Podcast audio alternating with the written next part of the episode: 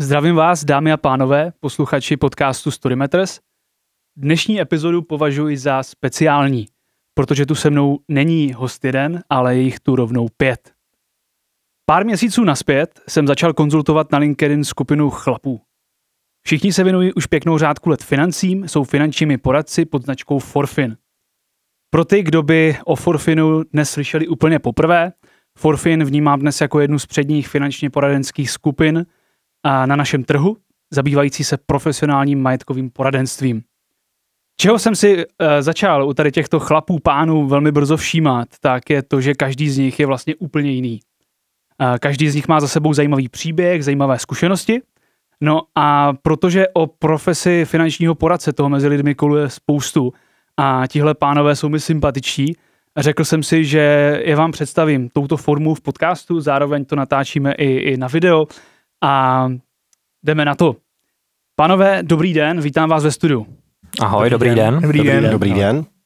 Já bych vás na úvod všechny jednoho po druhém představil. Naproti mně sedí David Vitík, oblastní ředitel, a který má 11 let zkušeností v odvětví financí.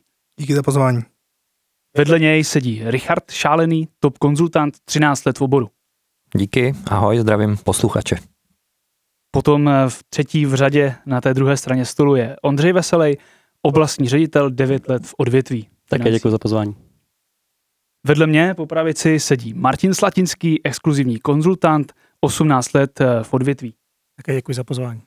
A posledním uh, hostem je Tomáš Bílek, samostatný konzultant, který má 15 let zkušeností v oboru financí. Děkuji za pozvání, to nejlepší nakonec. Těším se na tenhle rozhovor.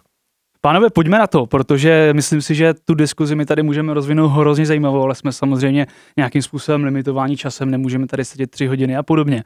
A mě zajímá první věc, jak jste se kdo dostali k podnikání ve financích? Já vím, že někteří z vás možná rovnou po nějaké škole začali ty finance dělat, někdo z vás to má nějakou větší prepity, klidně pojďte začít někdo, kdo to za vás má jako nejzajímavější, nejpestřejší.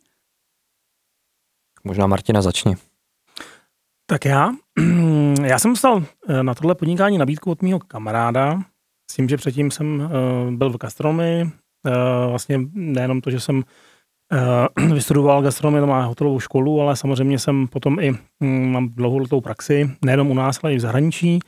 Byl jsem právě i třeba na oceánský lodi, to byla taková asi největší zkušenost.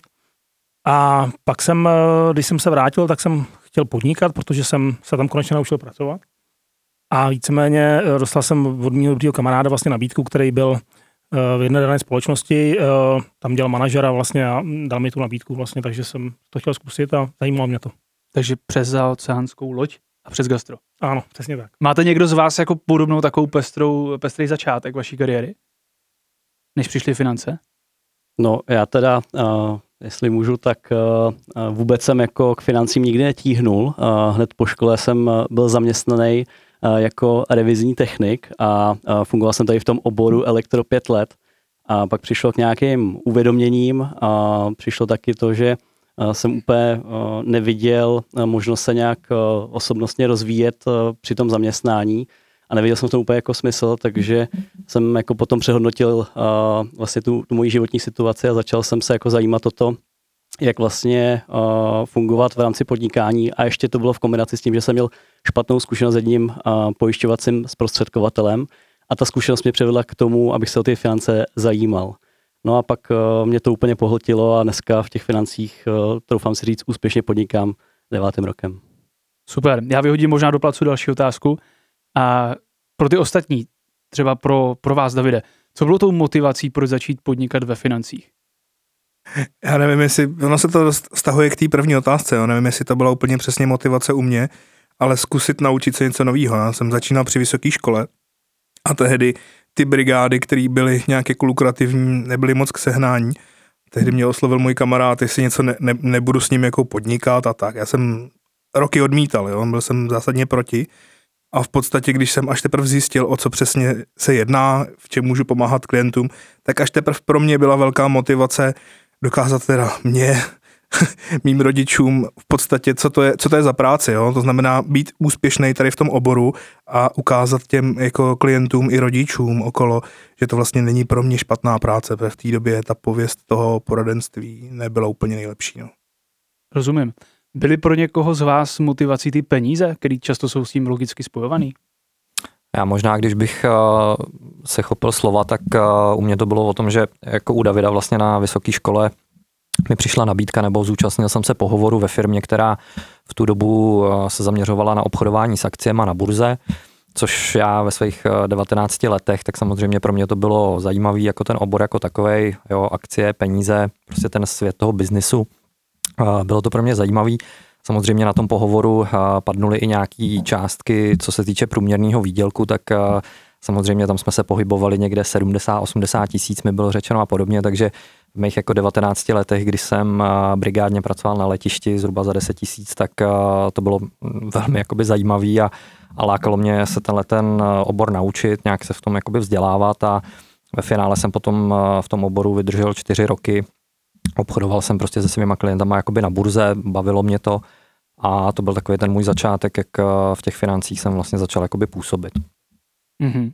Řekl by něco tady do toho úvodu i Tomáš? Já určitě, já se na to tady psychicky připravu. Já vlastně můžu říct, že já jsem to chtěl dělat vždycky. Jo, zní to jako divně, ale můj táta někdy v 95. si pamatuju, jak začal prodávat stavební spoření, penzijní připojištění, takovéhle věci. Pak chvilku dělal v MSIku tehdejším mně se to nějakým způsobem líbilo z toho důvodu, že jsem, že jsem viděl, že já jsem vždycky rád věděl něco navíc oproti svým jako známým, oproti svým kamarádům, spolužákům a tak dále. Jo, začneme počítačema, pokračujeme dalšíma technologiemi, ale zároveň vždycky nějaký know-how, za který jsem ale nikdy, nikdy jsem ho netajil.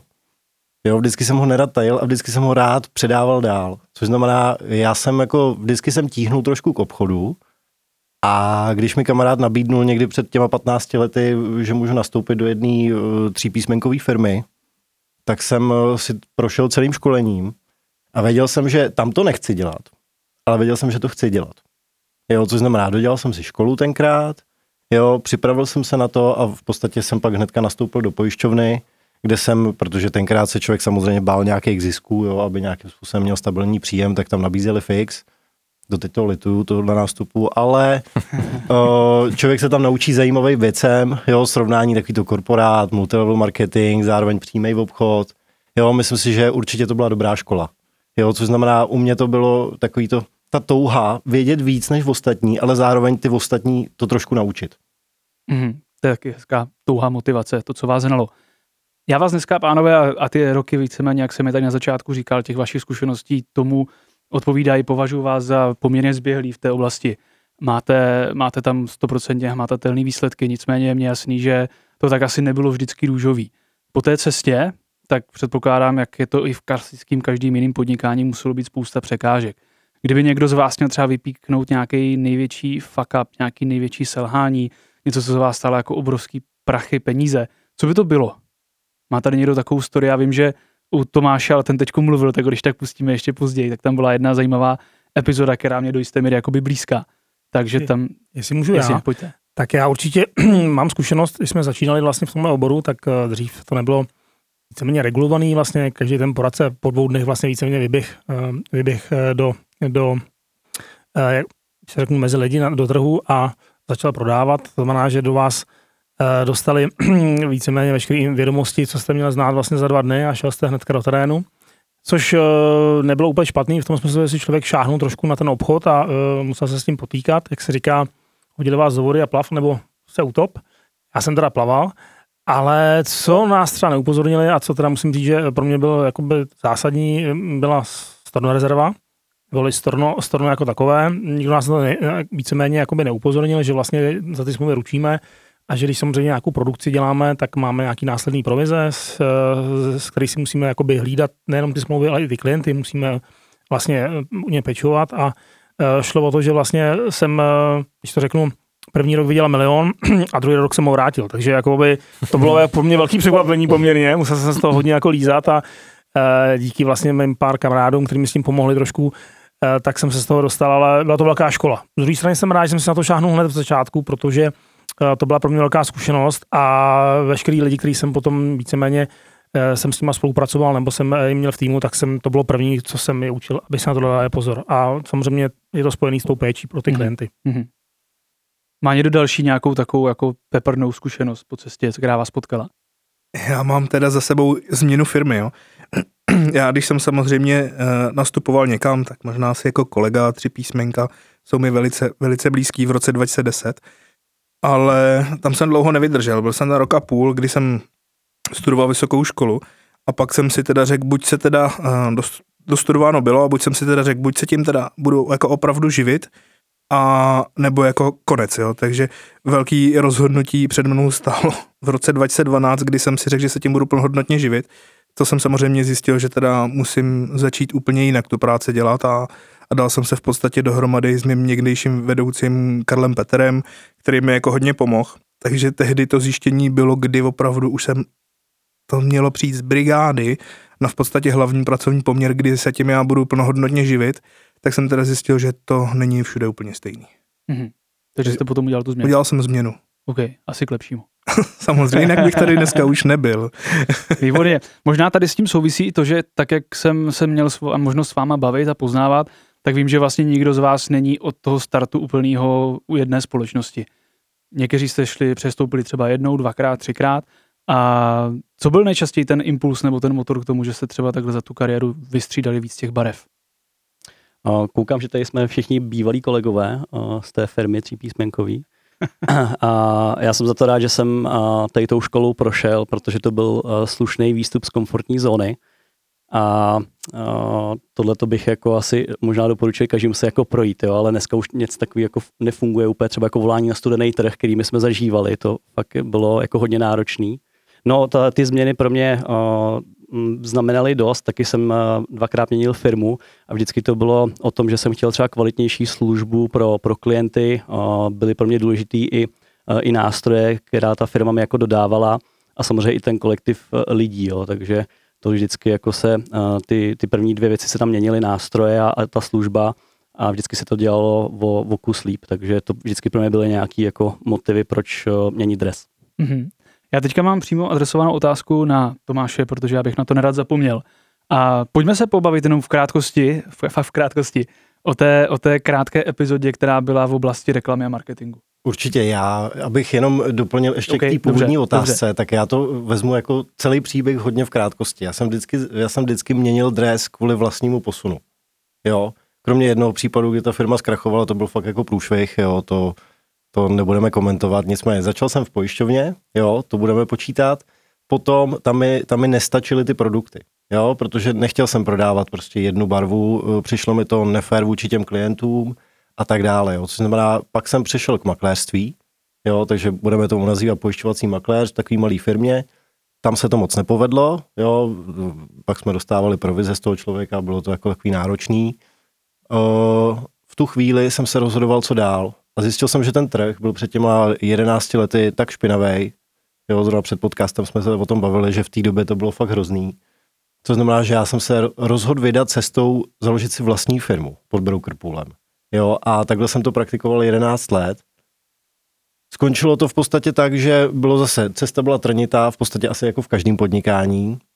O, tam jsem zjistil, že mě to přestává bavit. A v tu chvíli jsem se rozhodl, dá se říct, že jsem vyhořel, Jo, a v tu chvíli jsem se rozhodl, že si založím reklamku. Jo, prostě takový ten nápad z mládí, pojďme si udělat radost, stáhne nám na 30, pojďme do toho. Reklamka, uh, my jsme tiskli jsme trička, dělali jsme reklamní materiály, pomáhal jsem vytvářet webovky. Byla to skvělá epizoda mýho života. Musím říct, že reklamní biznis je strašně zábavný. Je to úplně skvělý biznis. Nicméně ve financích si člověk zvykne, to je jakoby jeden z důvodů, je, že jsou peníze. Jo, ve financích si člověk zvykne, že tam to jde poměrně snadno vydělat. Jo, neberu to tak, že dělám něco kvůli penězům, nicméně, nicméně poměrově je to finančně fakt výhodný. A další věc, uh, uvědomil jsem si, že tou reklamou vlastně ty zákazníky, který jsem si našel a takhle, tak vlastně to nikoho nikam neposouvá. Jo, je to zábava, je to sranda, bavili jsme se lidma z branže z muziky, z motorsportu a tak dále, bylo to fakt skvělý. Jo, byl to takový party život, jo, když to řeknu takhle. Ale v konečné fázi přišlo k to uvědomění, že chci uh, ten příběh těch lidí trošku posouvat ještě trošku na jiný úrovni mm-hmm. a že život je náročný a měli bychom s ním pomáhat svým klientům. Takže se to zavřel, prodal?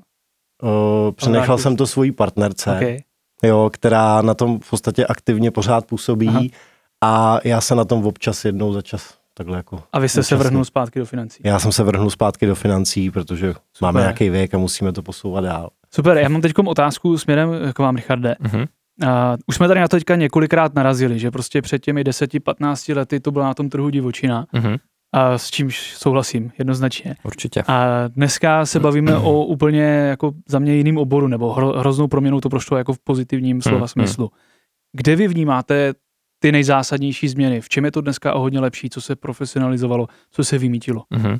Tak já si myslím, že ten trh se hodně pročistil, že Česká národní banka už uh, přišla s takovýma věcma, který ten trh zásadně jakoby ovlivnili a přesně jak tady říkal Martin, dneska už to není o tom, že by někdo dva, dva dny byl na školení, vzal si, vzal si notebook a šel prodávat smlouvy, ale a ten člověk musí být nějakým způsobem kvalifikovaný, musí mít uh, vlastně ty zkoušky od České národní banky. Uh, my, my máme vlastně nějakou akademii, takže my než ty lidi vůbec pustíme za klientem, tak to je poměrně dlouhý proces a na tom začátku vlastně i ty nováčci chodí, chodí se svým manažerem, takže nikdy to není o tom, že bychom toho člověka pustili za klientem jako po týdnu a, a nechce mít sami do toho rizika, že ten člověk udělá nějakou zbytečnou chybu. Jo. Takže a ten trh se načes, naštěstí jakoby pročistil. Samozřejmě pořád jsou tady lidi, kteří prodávají nějaký produkty, které třeba buď nejsou regulovaný, nebo a ta regulace tam ještě nedošahla, takže a bohužel pořád ten trh je nějakým způsobem jakoby ovlivňovaný firmama a lidma, který neprodávají jakoby kvalitní věci nebo a, mnohem rizikovější, než za co je vydávají. A ty případy tady jsme teď viděli v poslední době poměrně často, takže pořád ten trh ještě není úplně vyčištěný, ale určitě se to mnohem jakoby o x desítek procent se to určitě zlepšilo, takže za mě, za mě je to určitě pozitivní cesta, jakou, jakou se ČNB a celkově ty firmy vydávají. Mhm. Chtěl by to někdo nějak doplnit? Jestli mohl bych, tak bych to rád doplnil. Jo. Já jsem si za, za tu dobu, co to dělám, jsem si všiml jako jedné věci, že klienti, ne, nehledě na to, že poradci se profesionalizovali, taky klienti chtějí jako čím dál tím lepší službu. Jo. Oni v podstatě už dneska hodně třeba a klient už nevyhledává třeba jen jednobarevný, že by šel jen tak do banky něco si zařídit, nebo že by si šel vyřídit třeba někam pojištění. On fakt jako ten klient chce už dneska to srovnání, chce vidět, že ne- nepřeplácí na těch produktech, že má třeba i kvalitnější službu, i když je to třeba o něco malinko dražší, že už i v tom pojištění třeba vnímá nejenom tu cenu, ale ty, ty výluky toho pojištění, kdy třeba pojišťovna plní, kdy neplní. U těch investic ho zajímá daleko víc věcí, protože samozřejmě, co tady říkal kolega, tady spoustu nějakých různých zavádějících investic, tak už jako i ty klienti přece jenom spozornili a chtějí jako daleko, daleko lepší službu, jo? což hlavně pomáhá tomu jako hodně profesionalizovat ten trh mezi těma poradcema, že oni i ty horší poradci, i ty horší lidi v tom pojištění v podstatě se sami odřezávají tu větev pod Hmm. Určitě je to i díky internetu že jo, a dostupnosti informací. Dneska je Samozřejmě. v finále každý chytrý, tak jak eh, každý je trenér hokejové reprezentace a podobně. A není to naopak potom ale zase někdy jako problém, třeba, že ty lidi vám tvrdí, ne, já jsem tady někde našel něco jiného a prostě vy to říkáte špatně. Nestává se vám jako tady ten druhý extrém, že ty lidi potom jsou, mají snahu být chytřejší než vy? No, já jsem i rád, když ty lidi mají eh, na mě nějaký argumentace připravený, protože pak jako ta schůzka může být efektivnější a pokud jako člověk se těm financím věnuje každý den, má v tom nějaký vzdělání, tak eh, jako většinou se eh, shodneme na, na těch informacích, které třeba tam těm klientům dodáváme a potom jim ukážeme tu cestu správnou pro, pro ně, no, pro ty jejich cíle, který, kterými jim pomáháme naplňovat. Souhlasím tady s kolegama, jak zmiňovali, že ten trh jako se čistí a přesně před tou dobou devíti lety, tak uh, tady vlastně uh, pojišťovák nebo finanční poradce byl skoro každý, kdo udržel propisku a prošel dveřma. A to, to, si myslím, že dneska úplně jako se, se neděje. Jo. Fakt jako ty klienti už to nedovolují, protože a když k vám přijde hodně mladý člověk hned po škole k nějakému podnikateli, který má už jenom nějaké životní zkušenosti, tak si s tím jakhle nechá poradit. Hmm, hmm. Já bych k tomuhle jenom chtěl říct, že, jsem, že samozřejmě klienti jsou vždycky chytrý jakoby všude. Jo? Tohle to není žádná doména jako finančně poradenského oboru, jo? když kolikrát vidíte, že pacient jde k lékaři a ví přesně, co mu je, jo? tak to je jako taková normálka. Ale jsem strašně rád za tu regulaci České národní banky, která začala opravdu komunikovat hodně s asociací českých pojišťovacích makléřů, hodně přímo se samotnýma makléřema, finančníma poradcema a na základě toho vytvořili fakt otázky, který ten trh opravdu ohromně zkombi, eh, jako fakt ho, fakt ho jako dali do pořádku. Dali ho do pořádku a musím říct, že dnes, dneska ty testy, teďka, jestli jste si všimli někdy reklama na Airbank, jo, jak tam říká ten mm, z té banky, říká, že musel složit ty makléřský večerní zkoušky, jo, že na to studoval jeden večer, tak to v žádném případě není pravda. Jo, to, to, to, není, jako, no, to můžu potvrdit. Tohle byla pravda možná před těma 11-12 lety. Dneska už je to opravdu jako vyšší dívčí, opravdu člověk musí vědět, o co jde. A to je to důležitý, protože spousta lidí se přesto nedostane, tak jsou skvělí. Oni se oddělili a teď prodají Forex, sáskový biznis a podobně, jsou na Instagramu. Jo. Dneska už je ta doba taková, že, to, že se to oddělilo. Oddělilo se zrno od plev, za což jsem strašně rád. Mm-hmm. Martin to chtěl nějak dohodnout? Já, jestli to můžu schrnout, tak určitě. Deset let zpátky vám stačila papír a tuška. Mm-hmm. Nakreslili jste čáru života a tím jste klientovi vysvětlili, jak to v tom životě bude vypadat. No a dneska je to tak, můžem. A dneska je to tak, že vlastně, uh, abyste si vůbec nakreslili nějakou čáru života, tak musíte projít třema zkouškama, abyste vlastně uh, ukázali, že něco umíte a um, dostala jste vlastně ID a dostala jste uh, vlastně svoje osobní číslo a mohl jste vůbec jít do, jakoby do trhu. A to je jedna část, a druhý část je samozřejmě pak, pak ta praxe, jestli v ní vůbec uspějete. Takže, hmm. uh, ale za to jsem samozřejmě rád, protože bohužel uh, tady byli takzvaní zlatokoupové, který prostě ten trh uh, uh, jakoby kazili nejenom nám, ale samozřejmě i ty klienty pak měli špatný povědomí od nás a o nás. A myslím si, že uh, se to vyvíjí velmi dobrým směrem, takže za to jsem opravdu rád. Tak uh, už tady zaznělo finanční poradce pojišťovák, dlouhý roky a pořád ještě do dneška se s tím setkávám, to spousta lidí vnímá vlastně jako sprostý slovo. Jak na to dneska reagujete? Nebo jako, jako máte tam nějaký ten stihomám, nebo jak to říct, nějaký to stigma tady toho, nebo dneska už jako díky těm zkušenostem a díky tomu, co jste díky tomu už dokázali, ty lidi si úplně jako namažete na chleba? já jenom, když bych do toho vstoupil, tak uh, já jsem dělal vlastně předtím, než jsem začal dělat jakoby poradenství, tak jsem dělal v bance. A já když jsem byl v bance, tak jsem na ty poradce pohlížel přesně nějakým takovýmhle stylem, jo? že jsem si říkal, hele, tohle já v životě dělat nepůjdu, prostě nebudu někde běhat jako poradce a jako prodávat nějaký pojištění nebo prostě něco takového.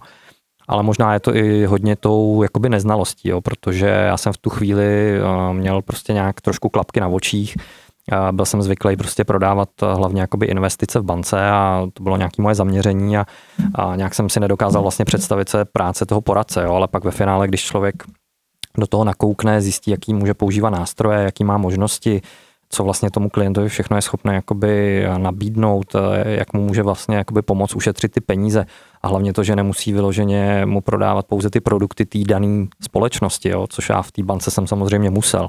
Měl jsem na to nějaký plány a ty se museli samozřejmě plnit.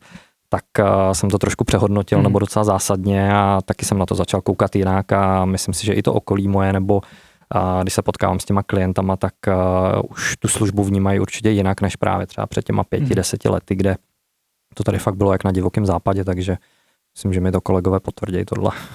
Jo, to tak. No. Já si to můžu jako doplnit, jo. tak to nej, asi nejvíc by to dokázal hodnotit nějaký klient. Jo. Hmm. Opravdu jsme se zeptali klienta, ale jsem si všiml, že se hodně změnilo tady to povědomí těch lidí o tom, kdo byl tehdy před těma deseti lety, pokud se mluví o deseti letech, kdo byl finanční poradce a kdo je dnes finanční poradce. Mm-hmm. Když se podívám úplně na jednoduchým principu, když eh, opravdu lidi chtějí srovnání, tak oni musí sami si oběhat něco, načíst hodně na internetu, aby to dostali srovnaný. Jo že jako typicky, když klient půjde do pojišťovny někam se na něco zeptat, tak první, co se tam stane, je, že mu něco začnou nabízet, aby neodešel bez té smlouvy, jo, nebo bez nějakého toho produktu.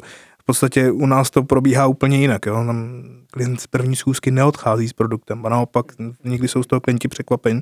Ale já, když jsem tehdy začínal, tak jsem si říkal, když neuspěju v poradenství, tak uh, tak dobrý, tak půjdu třeba do banky nebo do pojišťovny. A dneska naopak uh, jsem rád, že jsem uspěl, že jsem nemusel do té banky nebo do té pojišťovny, protože to vnímání těch lidí se hodně změnilo. Jo? Dneska lidi nechtějí chodit do banky hmm. a nechtějí moc hmm. chodit do pojišťovny.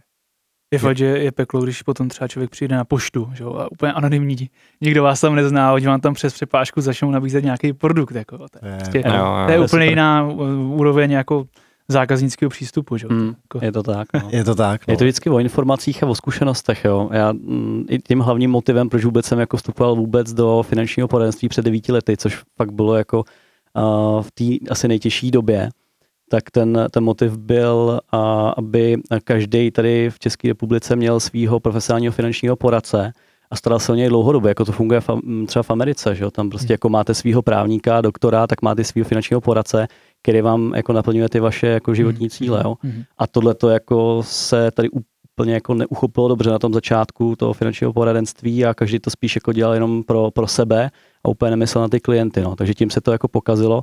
Tím, že jsem byl sám jako poškozeným klientem, dá se říct, protože jsem měl takzvaný investiční životní pojištění, který mě teda úplně ne, neochránil, když jsem potřeboval, když jsem měl nějaký úraz a tak a, a bylo mi to vysvětlení úplně jinak, tak uh, o to víc jako jsem chtěl, aby to moje okolí to mělo správně Mhm. nastavený a to je i nějaká jako moje dlouhodobá vize, aby prostě ta to služba uh, tady byla jako kvalitní a, a fungovalo to pro ty lidi. Vím, že to je jako velká výzva, ale uh, myslím si, že i právě i díky pomoci České národní banky a uh, nějak zkvalitňování toho finančního trhu se nám to jako začíná dařit nebo zlepšovat minimálně. Ondra chtěl, aby měl každý smlouvu od něj, prostě. jo? Super. Ale jestli bych mohl Jo, říct, dobře. o, já myslím, že finanční poradenství má jednu obrovskou nevýhodu, která je zároveň největší výhoda a to je dlouhodobost. Mhm. Že lidi si uvědomují jakoby krátkodobý nějaký účinky, jak na mě ten člověk působil nebo takhle. Z toho důvodu tam byl jako hodně problémů, ale já myslím, že kvalitního finančního č- poradce člověk pozná, když se mu něco stane, když se jeho dětem uh, objeví nějaká nemoc, jo, v tom, v tom je to pojištění, jo, v tom je to eh, zajištění těch rizik. Jo, a zároveň, když ten člověk má nějakou rezervu finanční, to je zase ze dvou třetin, to je mm, nějaký jako zpětná vazba toho finančního poradce, že ten klient má rezervu, že ten klient má něco našetřeno. Jo, opravdu dneska je největší problém to, ne, že někdo koupil špatný investiční životní pojištění a takhle, ale to, že ty lidi nemají rezervy. Mhm. To, že opravdu lidi nemají rezervy, pak za nimi přijde nějaký obchodník a oni za mnou přijdou, občas se to stane, že si koupili unci zlata a podobné věci. Jo, já proti tomu nic nemám, ale myslím si, že člověk by měl jít postupně. Hmm. Jo, Mít tam nějakou strategii, nějaký plán. přesně tak. Určitě. Člověk musí jsme tady pro ty klienty plán. přesně jako pak se stane něco v rámci třeba investic, když si zrovna narazil a my jsme zrovna ty, kteří zvednou ten telefon a řeknou, hele kliente, něco se děje, pojďme to Hmm, řešit, jo, hmm, nebo hmm, prostě ten klient veme ten telefon a bude telefon. se mě chtít zeptat na něco přesně tak, jo, a jsou, jsou prostě poradci, kteří něco uzavřou a ten člověk už je nikdy jako neuvidí, jo, a Že to, už zebral provizi a má Jo, tohle to je prostě dlouhodobý biznis a je potřeba si to na tom začátku uvědomit, že to není o rychlém zbohatnutí, ale že to je o nějaký dlouhodobý péče o ty klienty. servisu. Přesně tak. Jo, Přesně o tak. servisu. Já se možná zeptám, uh, jak jste řekl Tomáši vy, je to o dlouhodobosti, ta služba. A když se dívám na ty roky znovu, jako kdo z vás, jak dlouho už v těch financích je, máte opravdu klienty, s kterými jdete už třeba těch 15, 10, 18 let? Přesně tak. Jo? No jasně. Jo. Přesně tak. Jako To je- to, to, to je- to většina u mě teda. Hmm. To je přesně věc, která mi na tom baví, jo? že vidím ten příběh, že tehdy jsem klienty 20-letý, 25-letý, kluky, holky a dneska uh, máme nakoupené nemovitosti, dneska mají děti, dneska řešíme investiční cíle, chceme splatit hypotéky a tak dále. Jo? To, to pro, provází to v podstatě celým tím životem. Jo? Mnohdy jsem jako vnímaný dneska u svých klientů, což mě hrozně těší, Uh, jako rodinný přítel, někdy občas jsem pozvaný na svatbu, na, na narozeniny nebo něco takového, grilovačku a tak a mě to hrozně těší, jo, že v podstatě z mých klientů se stávají dneska už i přátelé. Mhm. Já si k tomu můžu dodat, tak já eh, to mám i tak, mám takový příběh. Já se starám uh, o jednu, o více rodin, ale jednu mám takovou jako, uh, to je takový můj příklad. Tam uh, já jsem začal obsluhovat vlastně jejich babičku, když jsem začínal, tak vlastně jsem s ní začal pracovat. A víceméně je to teďka to je tak, že uh, se starám o svou jejich rodinu, to znamená o babičku, o jej- jejich děti, to znamená o rodiče. A tam jsou už, už i vnoučata. A nejlepší bylo, když ty jedné dceři bylo 18, tak eh, ona- babička mi zavolala, paní Nováková, a říkala, no, mm, pan Sladnický, přijďte, musím vám někoho představit. Tak jsem přišel domů a uh, ta Natálka řekla, tak paní Natálko, tak tady je tvůj nový finanční poradce, je ti 18 a ten se o to bude starat, je to náš rodinný poradce, takže abys věděl, jenom tady se můžeš představit a uh, kdykoliv cokoliv budeš potřebovat, tak pan Sladnický o to postará. Takže tímhle způsobem to, Hmm, hmm, hmm, to jako hmm, probíhá hmm. a to hrozně člověka potěší. To je přesně to, co potom člověk už, když si to projede, má nějakou praxi a zkušenost, co ho nejvíc potěší. To je to uspokojení. Tohle. Hmm. Hmm. Můžu potvrdit, Martine, máme podobné příběhy. Opravdu, jako Hmm. pokud to člověk dělá dlouhodobě a myslí to správně s těma klientama, se to v té rodině předává, jako Hmm. sklone na koleno. no. Jako tady u toho ještě teda doplním jednu věc, že a, kromě jako těch finančních odměn, které tady jsou za ty finanční produkty, všichni víme, jako, že jsou poměrně vysoký, tak ale tady existuje takzvaná nemateriální, jako, a, mm, jak to nazvat, Odměna? Uh, odměna, jo, mm-hmm. protože Emoční. Uh, emoční, jo. A jako jenom jak tady slyším ty krátké vaše příběhy, tak mi zase jako z toho mrazí, když jako si vzpomenu na to, když prostě mám klienta, který třeba jako čekají rodinu a mají to jako naplánovaný všechno a chtějí si vyřídit vlastní bydlení. A já jsem ten člověk, který jim ten sen o tom bydlení jako splní. Jo. Ono dneska jako většinou ten klient řeší tu hypotéku jednou za život. Jo. Hmm. A je to dost jako silná emoce i pro ně. A potom, jako když vás pozvou na, to, na, na koloudačku a, a jste u toho, tak to je hmm. ta další věc, co mě na tom jako baví a, a hodně jako naplňuje. Já mám třeba klienta, ten už má čtvrtou manželku a jeho portfolio neustále roste. Jo. To je, jako bych... Spousta Přesně tak. Jako. Ne, Já bych...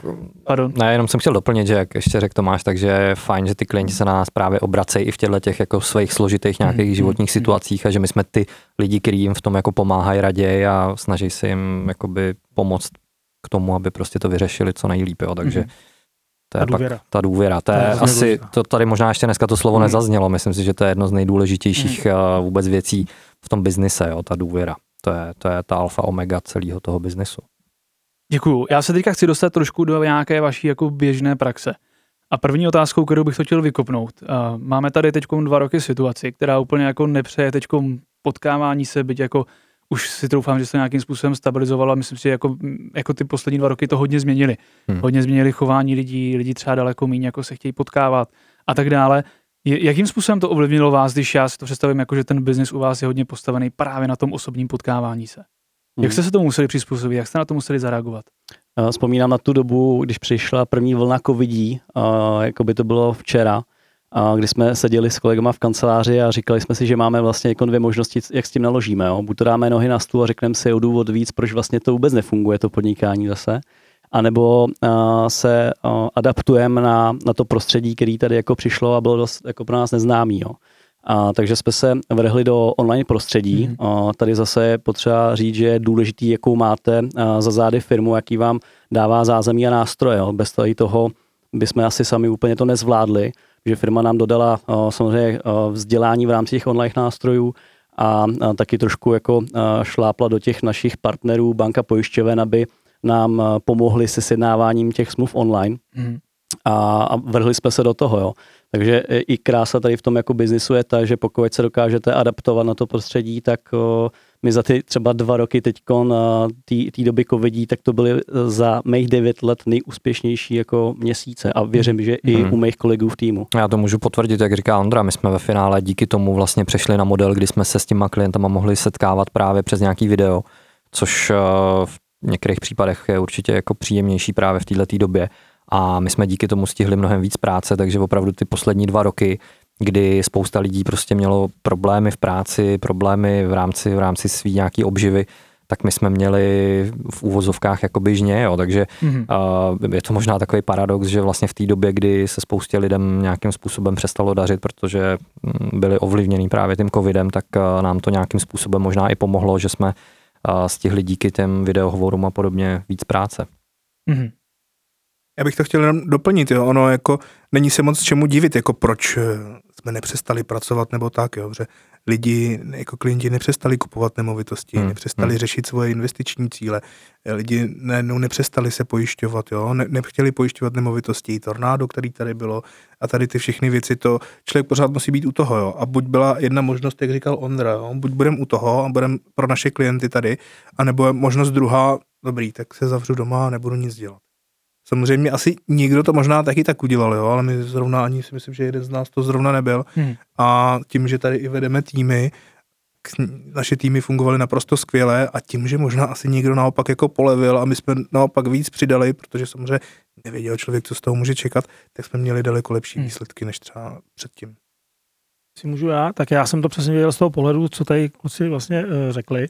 Já jsem byl ve firmě, která vlastně, uh, která vlastně přesně stagnovala té době vlastně. Eh, neměli jsme právě tu podporu velkou eh, těch, eh, těch aplikací, tak aby jsme mohli se onlineově jakoby víceméně s těma klientama ne scházet, ale jakoby jsme se s nimi mohli spojit.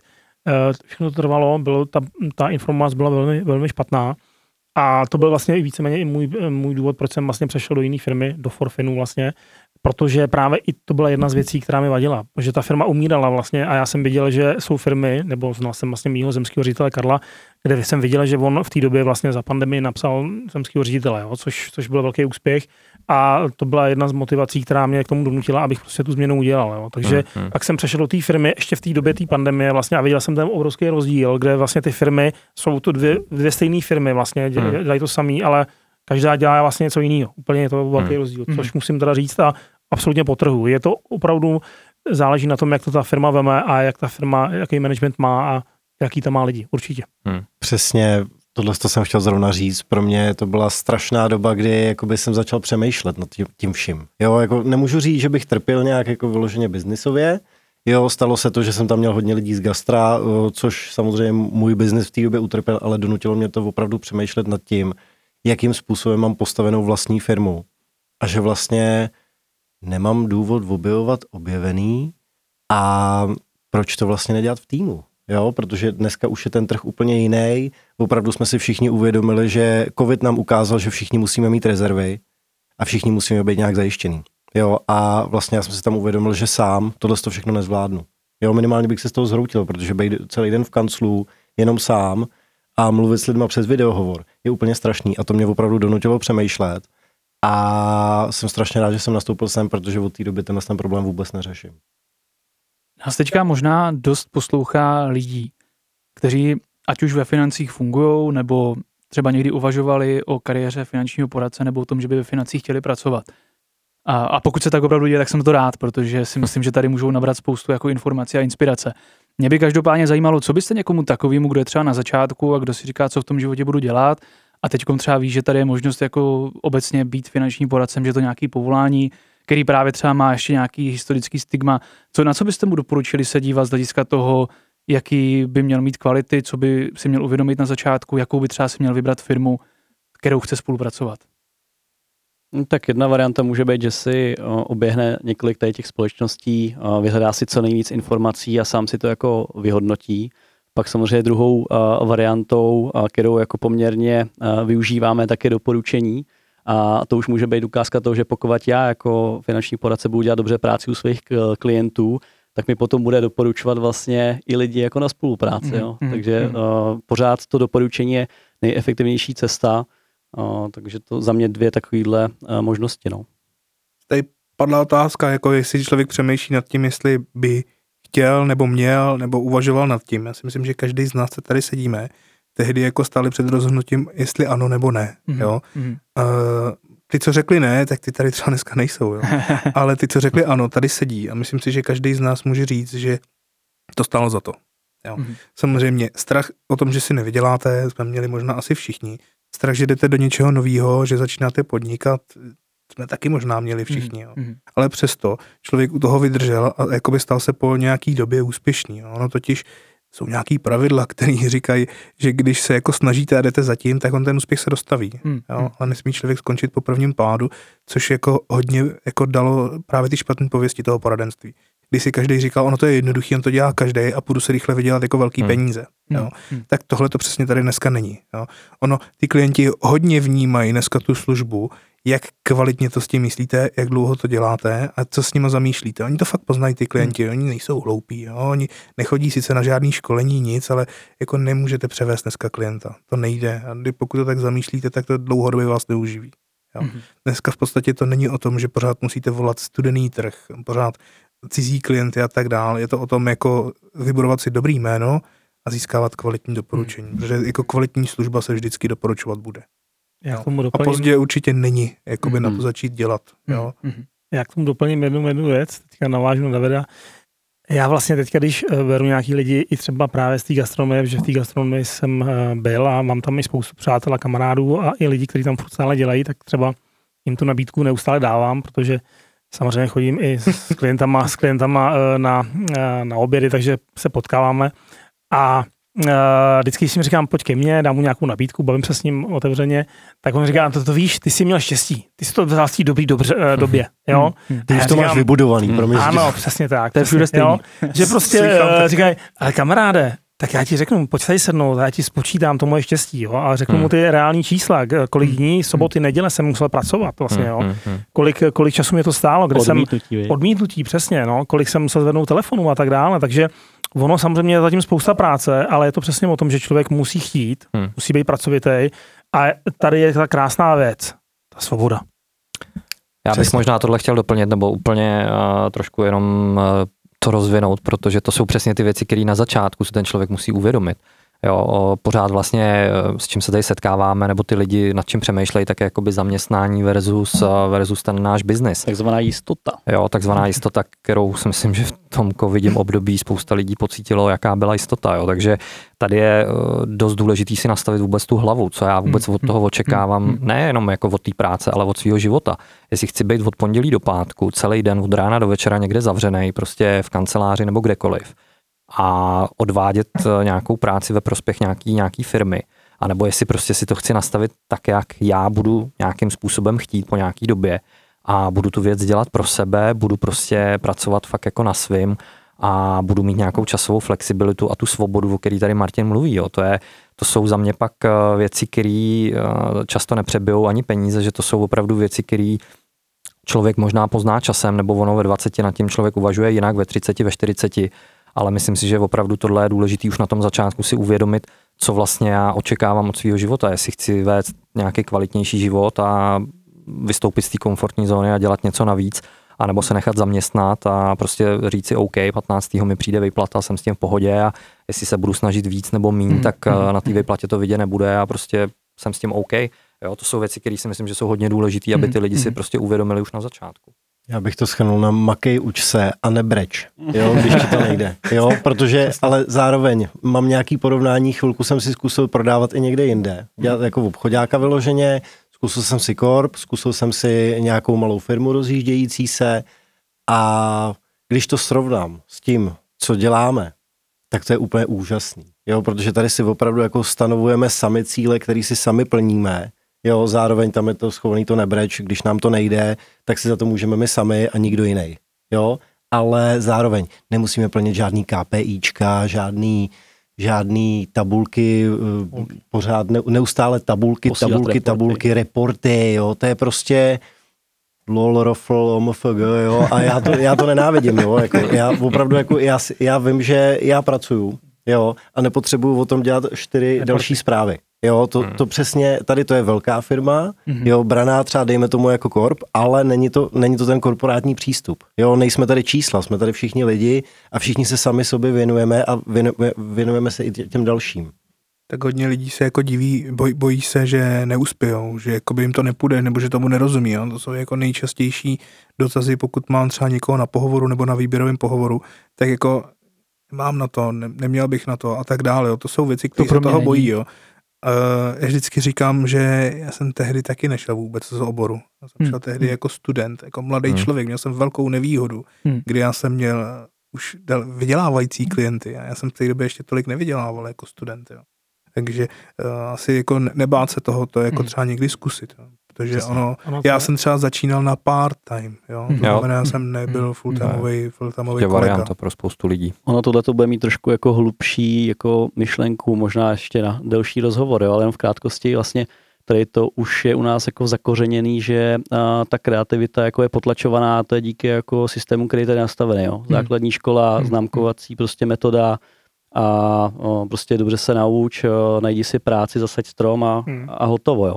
Hmm. Ale to si myslím, že jako se docela jako mění tady ten úhel pohledu na ten život a ten život je krátký a ty priority a hodnoty se vám jako měnějí. Mhm. Mm, Jako máte třeba rodinu a, a ty, ty děti potom třeba jako chcete vidět taky jako vyrůstat. Jo. Takže tohle to je potřeba se jako nad tím zamyslet, jestli opravdu chci trávit celý čas jako v práci, v zaměstnání. Já jsem rád, že máme zaměstnance, protože bez nich bych se nenajdl třeba v restauraci nebo tak.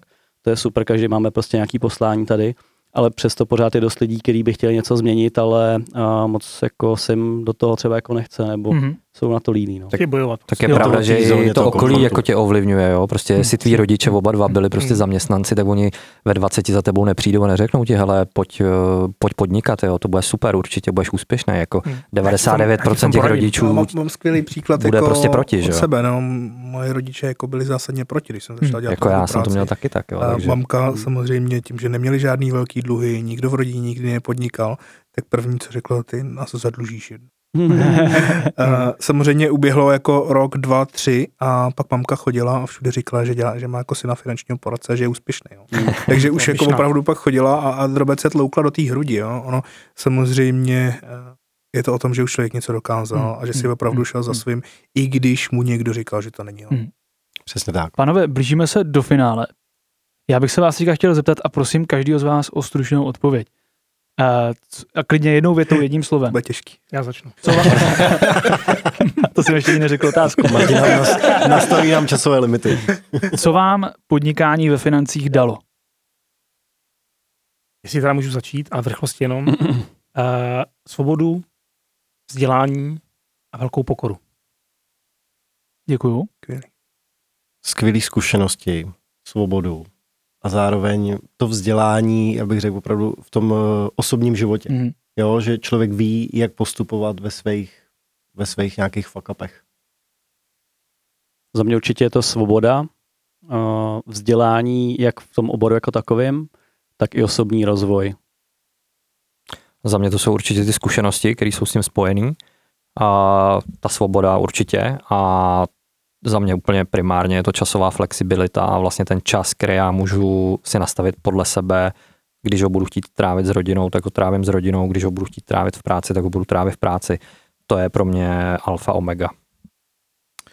No to je hrozně těžký skrnout v krátkosti, jo, co mě to dalo, ale eh, da, dalo to jako obrovský zkušenosti do života. Aha. Jo. To znamená, není to jenom, že by se člověk naučil z té pracovní stránky, z toho podnikání, ale naučí se řešit spoustu krizových situací. Ať už v osobním životě, že mám partnerku, mám dítě, stavím dům a tak dále, tak jako hodně Mhm. těch manažerských zkušeností, kdy jako něco organizujete. Naopak mě to dalo jako velký pocit bezpečí, to znamená finanční zajištění pro moji rodinu a tak dále. Jo. To jsou opravdu jako cený zkušenosti, které člověk jako nikdy jindy Mhm. tak nekoupí. Jo. Ondra tady mluvil o vzdělání, to se jako vzdělání nepřipraví. Jo. Hmm. Hmm. Řešit tyhle ty některé osobní věci a zvládat je jako eh, všichni byli spokojení co nejlépe. Já moc děkuji za ty odpovědi. Já jsem totiž čekal, že třeba tady bude takový to, jako koupil jsem si nový auto, hodinky za 100 tyček, jako jo, a dovolená a, a, a, a Karibik a takovýhle věci. A přitom vlastně vy jste šli spíš jako na ty hodnoty, což je za mě jako vlastně ukazuje do jisté míry to, že opravdu dneska to není jenom o těch jako financích, o tom jako urvat někde prachy a, a jako na úkor třeba ostatních, ale fakt, že tam dneska máte asi daleko větší motivaci, než jsou, než jsou jenom primárně ty peníze. Já bych, uh, děkuji za to Mhm. stvrzení. Já bych dnešní rozhovor ukončil poslední otázkou. Zase budu rád, pokud uh, se klidně na sebe nějak navážete, doplníte. Uh, nahráváme to v lednu 2022.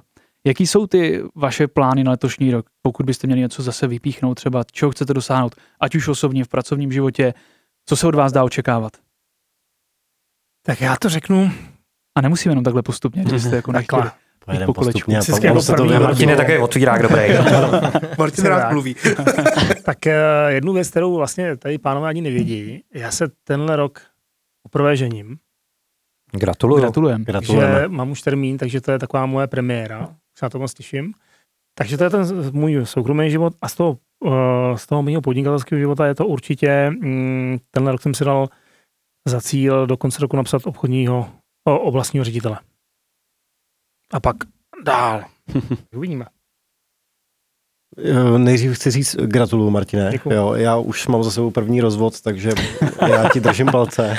Nic, ne, nic neříkej Tomáši už. Neříkám, já jsem fakapář. Ale já uh, minulý rok jsem zrušil vlastní firmu, teďka jsem nastoupil do Forfinu, já se tady aklimatizuju, uh, všechno pozoruju, já už to pozoruju teda asi tři čtvrtě roku, já jsem takový pozorovatel, jo. já než do něčeho nastoupím, tak to vždycky musím jako opravdu jako zkontrolovat, jo. asi takhle bych to řekl. Pojďme k těm cílům. Ale Hmm. každopádně moje cíle jsou určitě se aklimatizovat, postoupit o nějaký level vejš, uh, chci jít tou manažerskou cestou, uh, chci uh, se naučit pořádně delegovat, jo, protože s delegací jsem mýval problémy. A to jsou asi jakoby ty nejdůležitější cíle. Osobní cíle jsou jako mít plnohodnotný, krásný život samozřejmě. Mm, mm, Jo. mm. OK, pojďme dál. No, tak když se podíváme na uh, můj rok, co se týká osobního života, tak mě taky čeká svatba.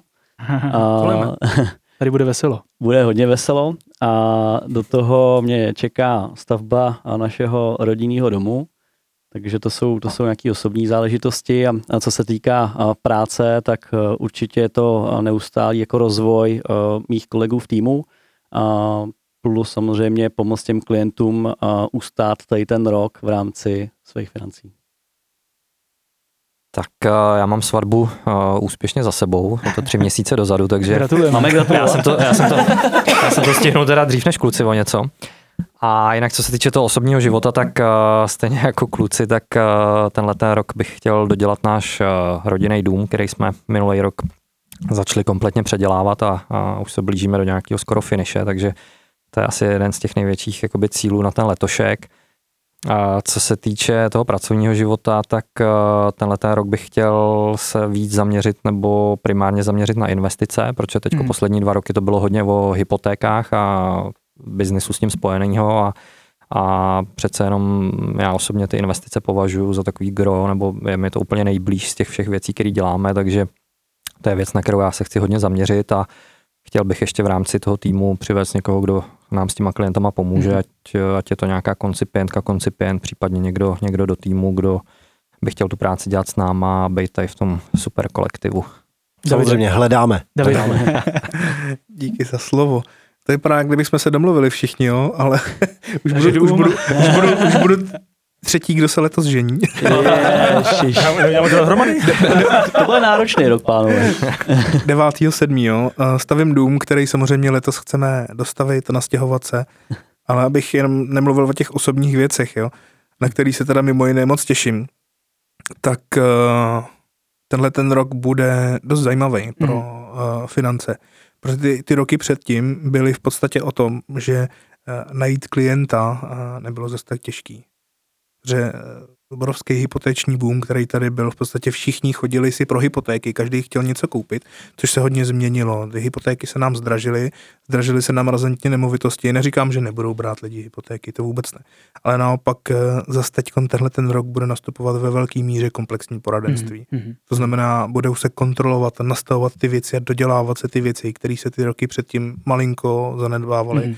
Díky těm jako rostoucím hypotékám, protože to, dělat jen hypotéky je jako neustále jako velký pres a hodně velká starost, jako aby všechno klaplo termínově, což mi dají asi kolegové Mhm. za pravdu, Mhm. jak má. Jo? To znamená, drobec si myslím, že se teď v posledních dvou letech opomínalo komplexní poradenství a tam Mhm. vnímám Mhm. jako velkou příležitost a tam tudy se vydávám já. Pánové, čeká nás hezký rok. Já vám moc děkuji za rozhovor, že jste dorazili do studia. A vám posluchačům a divákům eh, děkuji, pokud jste zhledli až do tohohle momentu. Věřím, že to stálo za to. Díky, pánové. Taky Děkujeme. děkuji. Díky za Děkujeme. pozvání. Mějte se.